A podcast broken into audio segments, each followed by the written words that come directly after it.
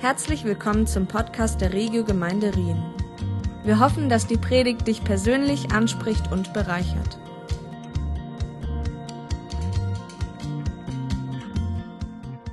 Vielen Dank für die Einladung. Als ich das ähm, die Predigtreihe äh, mitbekommen habe, es ist eben, ich bin mit Joshua ab und zu quatschen wir und dann auch so dieses, ja, ich kann das Thema noch nicht ganz verraten, aber dann habe ich schon mitgefiebert und dann habe ich es dann doch gehört und ich habe mich unglaublich gefreut. Mir, mir gefällt ähm, dieses Zusammenspiel von Geist Gottes und dann gewöhnliche Gefäße. Ganz besonders gut. Und ich dachte, ich möchte damit kurz äh, einsteigen. Ich habe natürlich ein bisschen was mitgebracht, aber ich möchte so einen längeren, ich sage jetzt mal, Exkurs mir am Anfang erlauben, um äh, von, von meiner Geschichte her ein bisschen äh, davon zu erzählen, wie wichtig mir diese gewöhnlichen Gefäße geworden sind.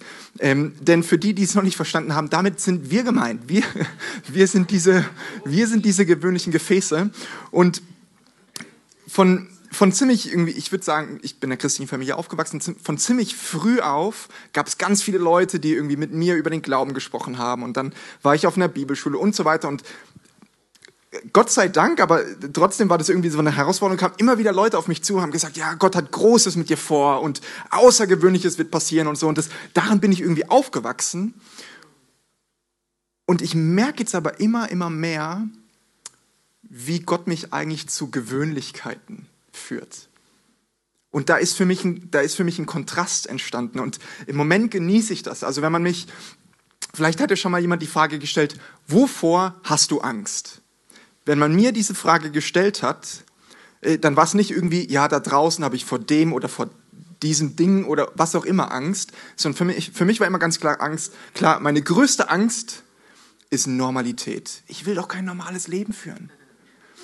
Und dann aber hat so diese, diese Wanderung mit Gott begonnen, dass er gesagt hat, Joshua, bist du bereit für normales Leben? Und ich so, oh, oh, wie, aber ich, es ist doch so außergewöhnlich, wozu du mich berufen hast.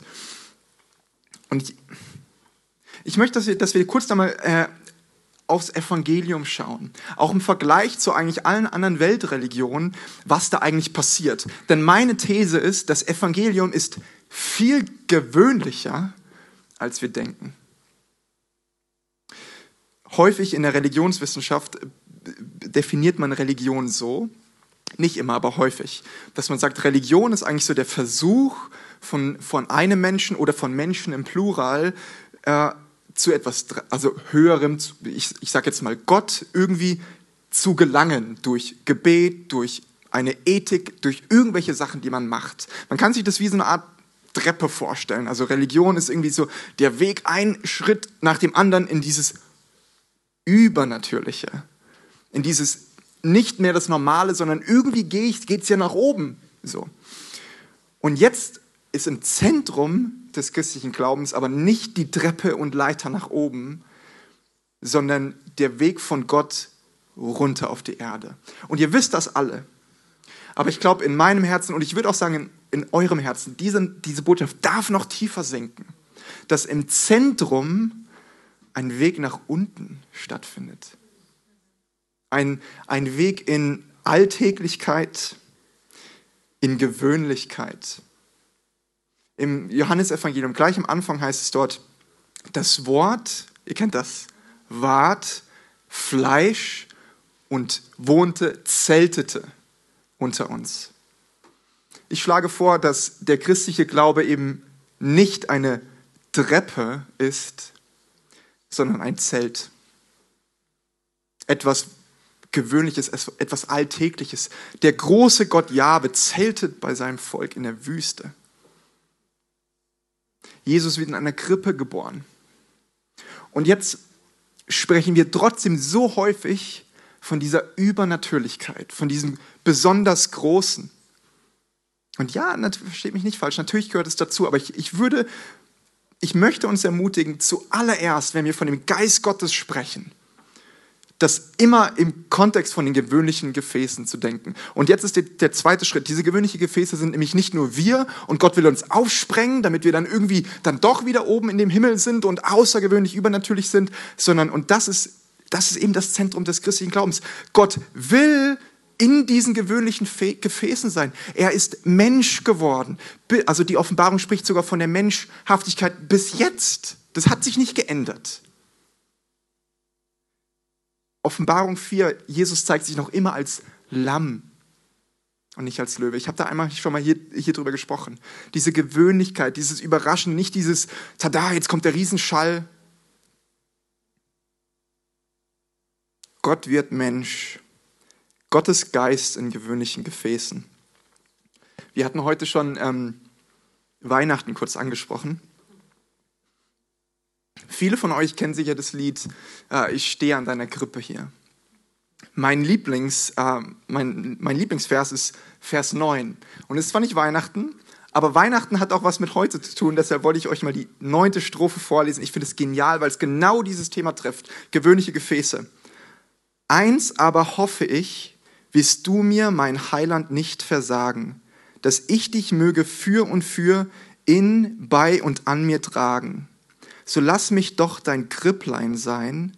Komm, komm, leg dich bei mir ein, dich und alle, alle deine Freuden. Gewöhnliche Gefäße, das Kripplein. Ich kann mich daran erinnern, als ich, äh, ich war für, für knapp zwei Jahre in Neuseeland und war und bin begeistert von Gott, aber habe in meiner Denkweise sehr viel darüber nachgedacht, so dieses, dieses Außergewöhnliche, dieses Besondere. Und ich habe das für mich dann sogar so unterteilt in Natürliches und Übernatürliches. Und mein Ziel war natürlich, ein übernatürliches Leben zu führen. Ähm, und ich war so tief in dieser Denkweise drin, also wirklich eine strikte Trennung. Ich kann mich daran erinnern, ich, ich war für eine Woche am Trampen und dann hat mich irgendeine Person aufgegabelt. Eine geniale Person, wir sind durch Neuseeland ein bisschen getourt. Ähm, und dann kam es auf einmal diese Frage so, hey, möchte jemand von euch auch, also möchtest du deine Musik mir mal zeigen? Ich so, haha, meine Chance, die Atmosphäre zu verändern. Was natürlich mit der übernatürlich geistlichen Lobpreismusik. So habe ich nicht erzählt, was es natürlich ist, weil es wirkt ja an und für sich. Dann habe ich ihn da so richtig die Lobpreismusik reingemacht. Weißt du so? Die Person hat es gar nicht gemerkt, bis irgendwann halt mal der, der Name Jesus kam. Und ganz ehrlich, also ich, ich glaube, dass etwas passiert im Lobpreis. Das ist etwas Besonderes. Aber Lobpreis ist auch keine magische Zauberformel dass wir jetzt das Wort hier sagen und die Atmosphäre verändert sich und plötzlich sind wir nicht mehr in dieser Welt, sondern übernatürlich unterwegs und dann werden Herzen verändert. Aber äh, ich, also ich sage das alles, weil das also das ist meine Geschichte, das bin ich sehr, sehr viel. Aber ich möchte euch einfach einladen, wenn wir über den Geist Gottes sprechen, weg von diesem Dualismus zu kommen. Dualismus bedeutet eine strikte Trennung zwischen, das ist jetzt Heiliger Geist und das ist übernatürliches Leben und das ist jetzt aber gewöhnliches Leben. Uh, davon müssen wir weg. Weil, glaub mir ehrlich, ich möchte einer Lehrerin, einem Handwerker oder wem auch immer, einer Mutter, einem Vater in die Augen schauen können und sagen, Du lebst ein geistliches, übernatürliches Leben in deinem Alltag. Und wenn ich das nicht sagen kann, dann würde ich sagen, dann habe ich eine falsche Theologie. Weil wenn der Pastor der Heiligste immer ist, was oder so nicht so ist, also, äh, dann, äh, wir können doch nicht alle Pastoren sein. Und nicht nur aus dieser Logik heraus, sondern auch, es ist ja Jesus orientiert. Was hat er gemacht? Er kommt auf die Welt, Philippa 2 dann sogar, und hat sich als ein Knecht nicht nur gegeben, sondern wurde als ein solcher erkannt. Also er hat nicht so gesagt, naja, ich bin ja eigentlich der König, aber ich verhalte mich so, als wäre ich ein Knecht, aber ihr wisst alle, dass ich eigentlich König bin. So. Also im Sinne von, ich könnte ja geistlich unterwegs sein, aber ich bin jetzt ganz heilig und deshalb wasche ich heute das Geschirr. Sondern nein, das Geschirr waschen an und für sich schon. Das Vater, Mutter sein, an und für sich schon. An und für sich schon. Da ist der Geist so gegenwärtig und er will dich nicht unbedingt davon dann wegführen. So, ah, er hilft dir, dass du dann schneller Geschirr abwäschst, damit du danach beten kannst.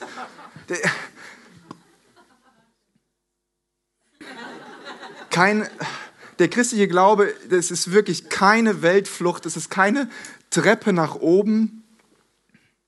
Und ich glaube,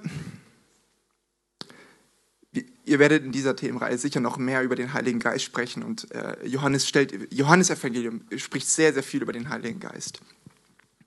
Und dort wird an einer Stelle als Tröster vorgestellt. Ich denke, Tröster bedeutet natürlich, dass er uns immer wieder zu trösten hat. Warum?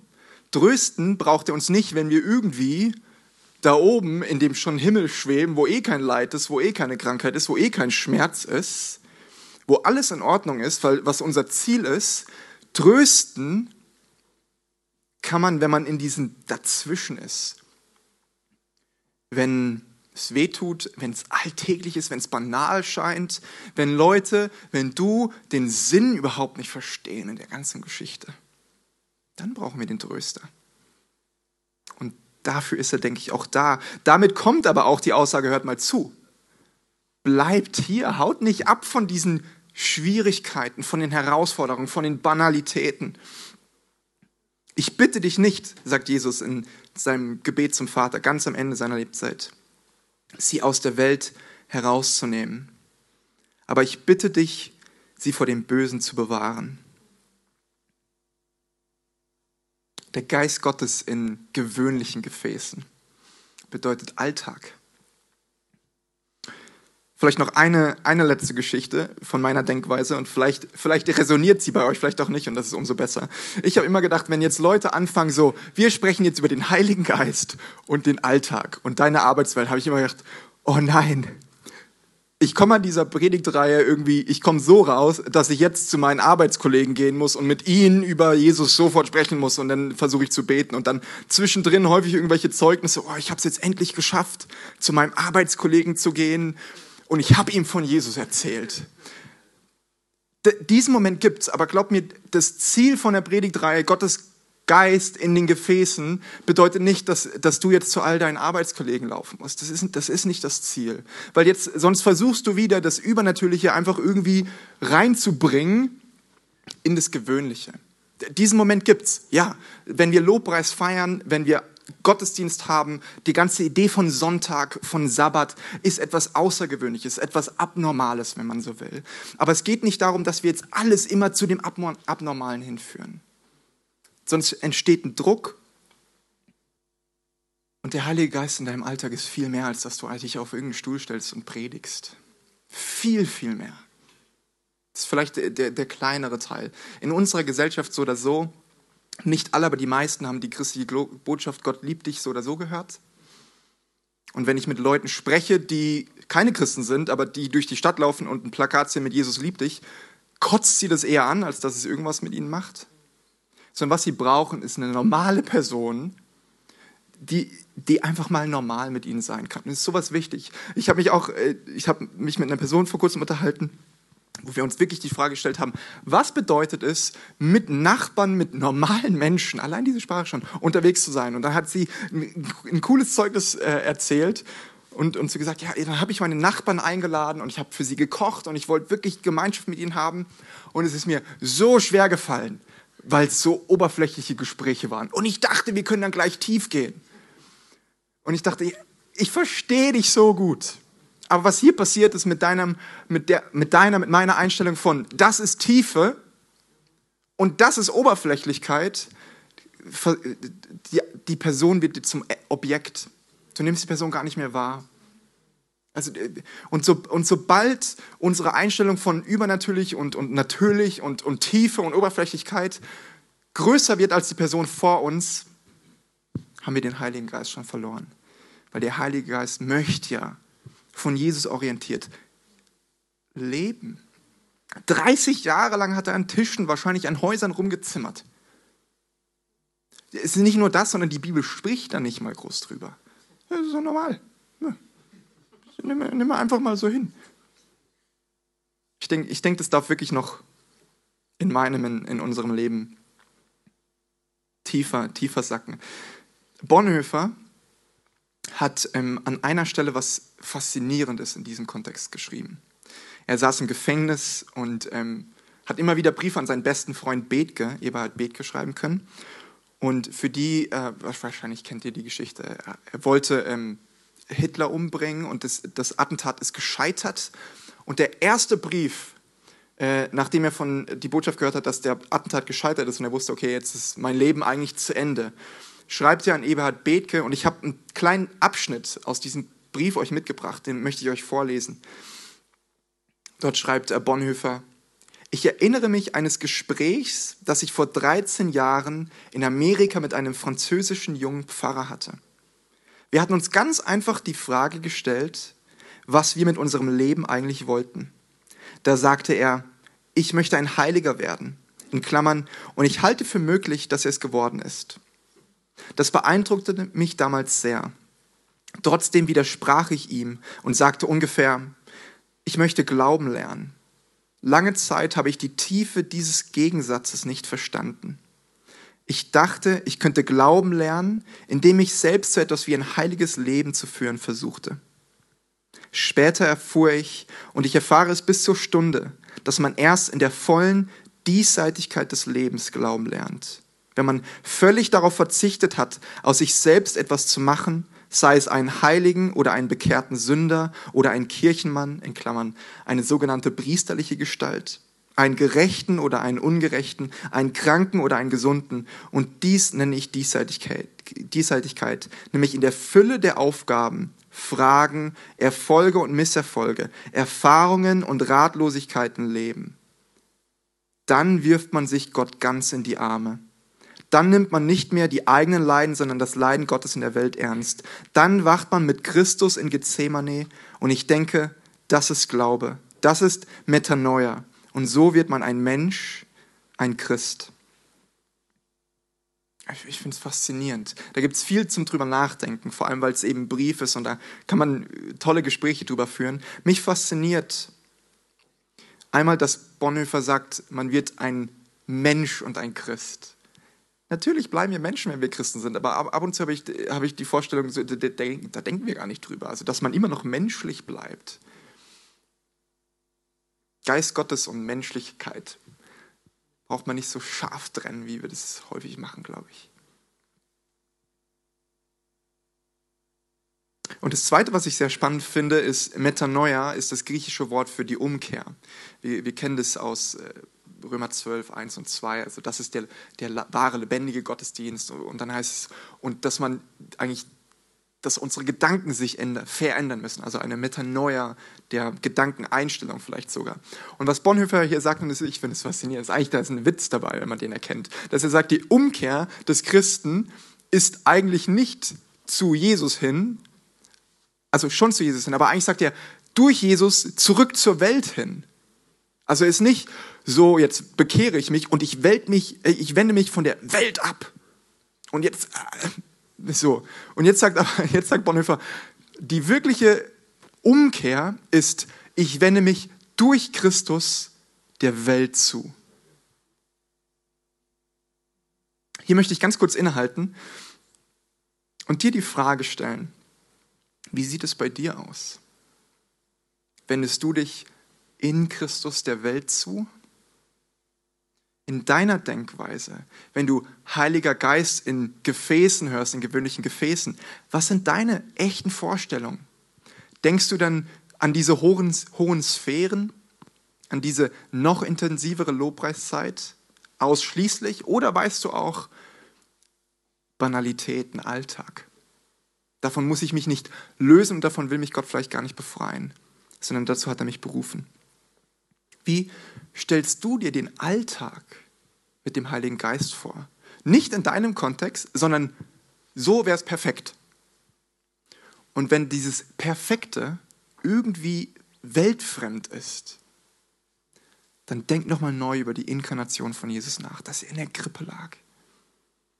Und dass als die Taube sich auf Jesus niedergelassen hat, der Heilige Geist auf ihn gekommen ist, das Erste, was passiert ist, ist, dass er in die Wüste gegangen ist. Seid ihr bereit für ein bisschen Welt? Ich habe euch ähm, zu einem 100-jährigen Geburtstag ein Lied mitgebracht. Ähm, wer von euch, vielleicht nicht viele, wer von euch kennt Charlie Parker? Ist vielleicht ein bisschen an die. Okay, ein paar wenige. Charlie Parker ist eine Jazz-Legende und er hatte gestern seinen 100, also er hätte seinen 100. Geburtstag gehabt.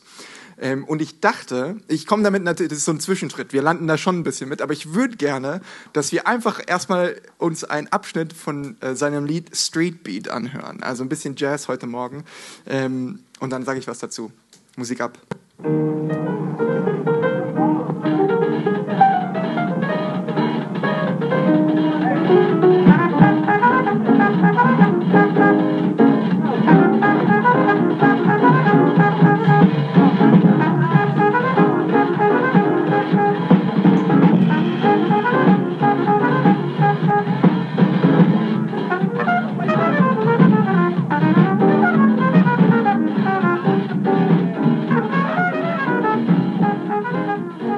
Okay, danke.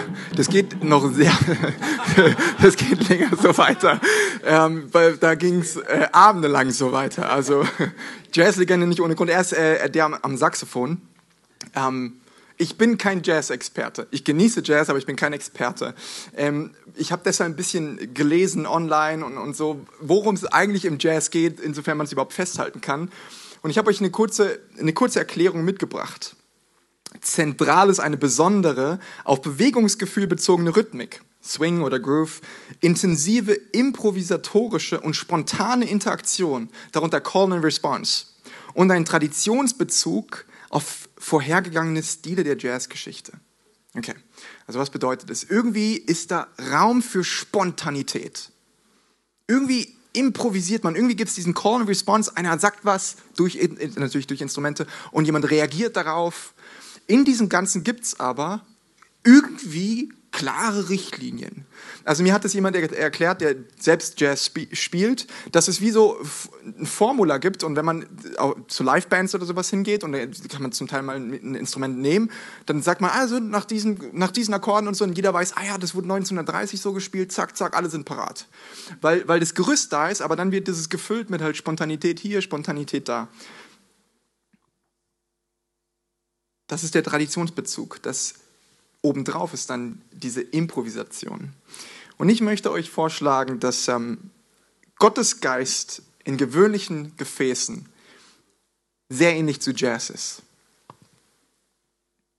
Es gibt irgendwie Richtlinien, es gibt etwas Gewöhnliches, es gibt Alltag. Davon müssen wir uns nicht befreien. Aber es gibt auch Raum für Improvisation, für Spontanität, für Call and Response, für Beat, für Rhythmik. Und ich, ich dachte, ich mache das jetzt in, in dem letzten Abschnitt ein bisschen wirklich konkreter. Wie können wir, wie kann Gottes Geist wie Jazz in unserem Leben sein? Und ich dachte, ich mache das am Beispiel vom Gebet konkret. Dort ist mir nämlich was eingefallen, ähm, wenn wir das Vaterunser lesen im Matthäusevangelium, Kapitel 6, wird es damit eingeleitet, dass dort steht, und so sollt ihr beten. Ähm, Im Englischen könnte man auch sagen, pray like this. Im Griechischen sehr interessant, das trifft sehr gut, steht da nämlich nicht pray this, sondern es ist eher dieses pray like this. Also das ist ein da darfst du, das ist Raum, damit darfst du irgendwie, das Raum für Improvisation. Also das ist nicht ein, irgendwie ein Mantra, sondern ein Modell. Und, und da, deshalb Jazz. Und ich dachte, lass uns jetzt mal gemeinsam das Unser Vater anschauen, mit der Perspektive, da ist Raum für Improvisation. Und als ich da angefangen habe, drüber nachzudenken, ist mir was eingefallen, äh, nämlich Luther. Luther, die Legende, hat nämlich äh, vor vielen hundert Jahren ähm, einen Brief an einen Friseur geschrieben. War richtig cool. Ein Friseur in der ganzen Alltäglichkeit mitten in der Welt und mit der Frage, naja, wie kann ich denn beten? Und ich habe beim, ich war da wirklich mit mir im Ring. Ich habe den Text zusammengefasst, weil Luther klassisch ist ein langer Text, aber ich habe ihn auf zwei Seiten bekommen und ich dachte, ja, wir könnten ihn gemeinsam lesen oder so, aber ich, ich habe mich jetzt dagegen entschieden sondern ich stelle ihn euch ein bisschen vor, aber ich habe 20 Kopien zusammengefasst für all diejenigen, die den mal lesen möchten. Und ich lege euch das ans Herz. Dann dürft ihr das gerne einfach äh, nach der Predigt oder nach dem Gottesdienst abholen und dann habt ihr ein bisschen Lektüre ähm, von der Legende Luther. Auf jeden Fall, was er macht, ist, dass er zu dem Friseur, der heißt übrigens Meister Peter, äh, schreibt, wie, also erstmal, wie wichtig ist es zu beten, aber auch wie wichtig der Alltag ist. Und dann ähm, spricht er davon, dass es wichtig ist, sich wie sozusagen Zeiten zu reservieren äh, für das Gebet. Und dann, und das äh, resoniert bei mir sehr stark, äh, vielleicht gibt es hier so ein paar richtige Gebetskanonen unter euch, ich gehöre nicht dazu. Für mich ist immer so, teilweise sitze ich da und ich, hab, ich, ich weiß, ich will beten und ich möchte beten, aber dann merke ich so, ich, ich schweife irgendwie ab oder äh, das fällt mir einfach schwer, vor allem dann, wenn es turbulent in meinem Leben ist. Ich will aber auch beten können, wenn es turbulent in meinem Leben ist. Ähm, und mir hilft das Unser Vater unglaublich so wie das Luther vorgestellt hat. Ähm, was er macht, dann schreibt es an seinen, an seinen Friseur, so, wenn du dir dann die Zeit genommen hast und du setzt dich in die Kirche oder bei dir zu Hause oder wo auch immer hin, ähm, dann sprich das. Ach himmlischer Vater, du lieber Gott, ich bin ein unwürdiger, armer Sünder, nicht wert, dass ich meine Augen oder Hände zu dir aufhebe oder bete. Aber du hast uns allen zu beten geboten und uns dazu auch Erhöhung, Erhörung verheißen. Und hast uns außerdem beides Worte und Weise selbst gelehrt durch deinen lieben Sohn, unseren Herrn Jesus Christus. Deshalb komme ich auf dieses dein Gebot hin, um dir gehorsam zu sein und verlasse mich auf deine gnädige Verheißung und im Namen meines Herrn Jesus Christus bete ich mit allen deinen heiligen Christen auf Erden, wie er mich gele gelehrt hat. Und dann spricht er das Vaterunser. Es geht hier nicht so sehr um, um das, was er davor sagt. Es geht einfach, ich glaube, so eine Art eine Bescheidenheit und eine Demut, dass wir Gefäße sind, dass wir gewöhnliche Gefäße sind und dass da so ein, so ein großer Gott ist. Und dass er es ernst nimmt, was passiert, wenn wir beten. Dass Gott uns eine Einladung dazu gehabt, dass wir in seinem Bereich rumbohren dürfen. Dass er sich vielleicht sogar ändert durch unser Gebet. Und dann betet er das Vaterunser und anschließend, und das ist das Entscheidende, sagt er, wiederhole Stück für Stück Aspekte des Vaterunsers und füll sie mit deinen eigenen Worten. Wie mache ich das? Ich setze mich zum Beispiel, ich hoffe, das ist jetzt mit der Kamera okay, ich setze mich hier hin und ich bete das Unser Vater und dann nehme ich mir nochmal Zeit und ich bleibe bei Vater. Und dann denke ich darüber nach, was bedeutet überhaupt Vater? Warum kann ich Vater sagen? Und dann fülle ich das mit meinen eigenen Worten und da fällt mir ganz, ganz viel ein. Johannes spricht davon, dass Jesus der Weg, die Wahrheit und das Leben ist und niemand kommt zum Vater als durch mich. Wenn ich Vater sage, sage ich also auch Jesus, weil ich ohne Jesus nicht Vater sagen kann, weil er der Weg ist. Dann fällt mir zum Beispiel andere Stellen ein. Galater oder auch Epheser. Galater spricht davon, dass der Geist Gottes uns dazu bewegt, aber Vater rufen zu können. Calvin sagt deshalb, wer Vater sagt, sagt Vater, Sohn und Heiliger Geist. Weil wir können nicht Vater ohne Jesus und wir können nicht Vater ohne den Heiligen Geist sagen. Und dann sitze ich da und allein beim Vater kann ich schon sitzen bleiben und da das füllen. Danke, dass ich aber Vater sagen darf. Heiliger Geist, danke, dass du mir meine wahre Identität als Sohn gezeigt hast und wieder zeigst. Und hört ihr den Jazz, wie es groovt? Und das, das kann man dann mit so vielen Sachen machen. Dann komme ich, also ich bete, ihr Schweizer sagt ja meistens unser Vater. Ich, in, in, Deutschland sagen wir meistens Vater unser, ist ja eigentlich gleich. Aber deshalb ist bei mir meistens an zweiter Stelle das unser. Ähm, ich komme meistens nicht weiter als bis zum Unser übrigens. Ähm, beim Unser ist für mich nämlich die ganze Kirche drin, dass, wir, dass ich nicht alleine bete, sondern dass ich eingeschlossen bin in das Gebet, das vor mir gesprochen wurde, das nach mir gesprochen werden wird und das parallel auf der ganzen Welt übrigens gesprochen wird. Und obendrauf ist dadurch die ganze, man, man nennt es schön, trinitarische Theologie dabei. Äh, was bedeutet das? Wir lesen es, Paulus spricht davon, dass Jesus selbst betet, dass der Heilige Geist seufzt und dass wir, äh, Karl Barth macht das ganz, ganz schön, also ein paar Theologen, die sagen, wenn wir beten, stimmen wir in das innertrinitarische Gebet ein. Also wir partizipieren in einer Gebetsgemeinschaft weil Gott selbst betet, weil er selbst ein sprechender Gott ist. Unser. Geil, oder? Ich finde es faszinierend, also was da alles drin ist. Und dann geht man da, also das hört nicht auf. Ich, momentan ähm, schreibe ich eine Seminararbeit nur über die, die Aussage, geheiligt werde dein Name, weil ich festgestellt habe, ich, eigentlich weiß ich nicht, was damit wirklich so gemeint ist. Und es ist richtig viel da drin. Also, ähm, ja, ich könnte jetzt ja stundenlang erzählen äh, und habe noch ganz viele Fragen, aber was ich auf jeden Fall schon mal sagen kann, allein bei Geheiligt werde dein Name, äh, da könnte man auch schon wieder eine Stunde dran sitzen und, und, und Gott dafür danken. Und da ist nämlich nicht nur Lobpreis dabei, sondern da ist eine, eine ethische Dimension dabei und so weiter. Aber der, mein Vorschlag ist, und das für den Alltag, für ganz gewöhnliche Sachen, wie wir beten können, ist, nimmt mal das Vaterunser, betet es durch und haltet dann inne an den einzelnen Stellen und füllt es mit euren eigenen Worten. Und es ist für mich so etwas Banales, Schlichtes, Gewöhnliches, aber zugleich so etwas Starkes. Und davon bin ich fasziniert, wenn das irgendwie zusammenkommt. Mein heiliges Gebet, aber auch irgendwo eine Struktur. Das ist was, was mir hilft. Du musst es natürlich nicht so machen. Ähm, aber einfach als, als ein Vorschlag. Wie gesagt, wer möchte, darf sich das später mitnehmen. Ähm, was ich jetzt gerne machen würde, ist, dass wir das kurz ausprobieren.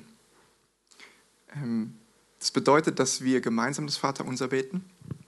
Und ich weiß, wir sind relativ viele, hm, aber wir, wir versuchen das jetzt einfach mal, weil wir ja ein Unser sind, weil wir eine Gebetsgemeinschaft sind. Ähm, ich moderiere das so ein bisschen. Vielleicht ist es am Anfang komisch, aber ich glaube, das hat eine Kraft. Also, dass wir jetzt Vater unser gemeinsam beten und dann gehe ich mit uns gemeinsam einzelne Stellen vom Vater unser durch. Zum Beispiel sage ich dann, unser Vater im Himmel und lasse ich Raum und einzelne von euch dürfen das mit ihren eigenen Worten füllen. Also wir spielen jetzt gleich Jazz, okay? Und ihr dürft ein bisschen eure Instrumente auspacken. Ähm, ich bitte euch einfach nicht zu lange, also nicht jetzt äh, so, voll, so voll, voll auspacken, also so, ich sage jetzt mal 15 Sekunden pro Person maximal, damit, damit jeder so ein bisschen seinen, seinen Klang, wer möchte natürlich, dazu geben kann. Und dann gehen wir einfach weiter. Mal gucken, wie weit wir kommen. Aber ich denke, wir, wir wollen ja nicht nur reden, ja, sondern wir, wir wollen auch beten. Ähm, deshalb seid ihr bereit dafür? Habt ihr das verstanden, worum es gleich geht? Okay, ihr seid wahrscheinlich absolute Experten so oder so. Ähm, Okay, ich bitte euch für das Vaterunser gemeinsam aufzustehen und dann dürft ihr euch sehr, sehr gerne hinsetzen oder wie auch immer ihr das handhabt, äh, machen, was, was ihr denkt, das richtig ist. Unser Vater im Himmel, geheiligt werde dein Name, dein Reich komme.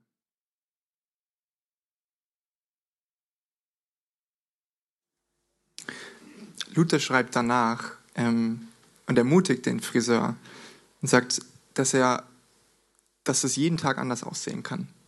Manchmal länger, manchmal kürzer. Luther erwähnt, dass er manchmal nur bei einer Bitte ganz, ganz lange verweilt, weil dort spricht er, wie der Heilige Geist ihn gerade hier bewegt und er zu den anderen gar nicht hinkommt. Und eben, dass es wie bei Jazz ausgedehnt werden kann oder eben auch nicht. Und dann erwähnt er und, und öffnet nochmal, äh, spielt einen ganz langen Ball und sagt, naja, hör mal zu, lieber Friseur, das kann man übrigens nicht nur mit dem Vater unser machen, sondern auch mit dem Glaubensbekenntnis und mit jeder anderen Bibelstelle. Da bin ich noch nicht angekommen. Ähm, aber ich für mich, ich, also bei mir, ich habe hier für mich was gefunden. Ich weiß, dass ich in Zeiten, wenn ich nicht mehr weiß, wie ich beten soll oder kann, von Jesu Worten neu inspiriert werde. Und ich, glaube, ich kann damit alt werden. Ich, ich glaube, ich, ich kann das für mich füllen und es kann sich in meine Lebenssituation wie ein, wie ein Begleiter irgendwie an, anschmieden. Und dann zuletzt sagt äh, Luther, wie wichtig dieses Amen ist. Und dass dieses Amen ein Signal ist, so soll es sein. Und das möchte ich euch auch nochmal mitgeben, ist ähm, in der katholischen Kirche wenn man zum Beispiel zum Beichten geht, wird man gefragt, ob man auch daran glaubt, dass wenn gesagt wird, dir sind deine Sünden vergeben, ob man daran glauben kann.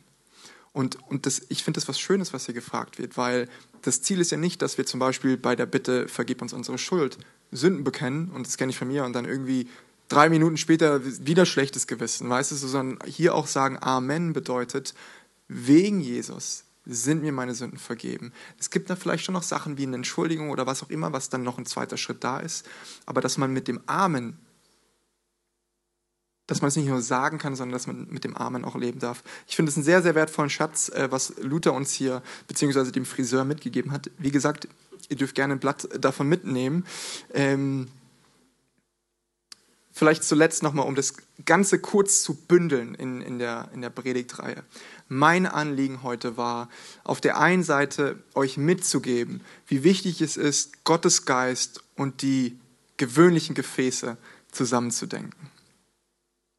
Und das Zweite, was ich äh, mir für euch, für euch wünsche und für uns wünsche, ist, dass wir verstehen, wie geistvoll das Vaterunser ist und dass der Heilige Geist in deinem und in meinem Alltag ein bisschen wie Jazz sein kann.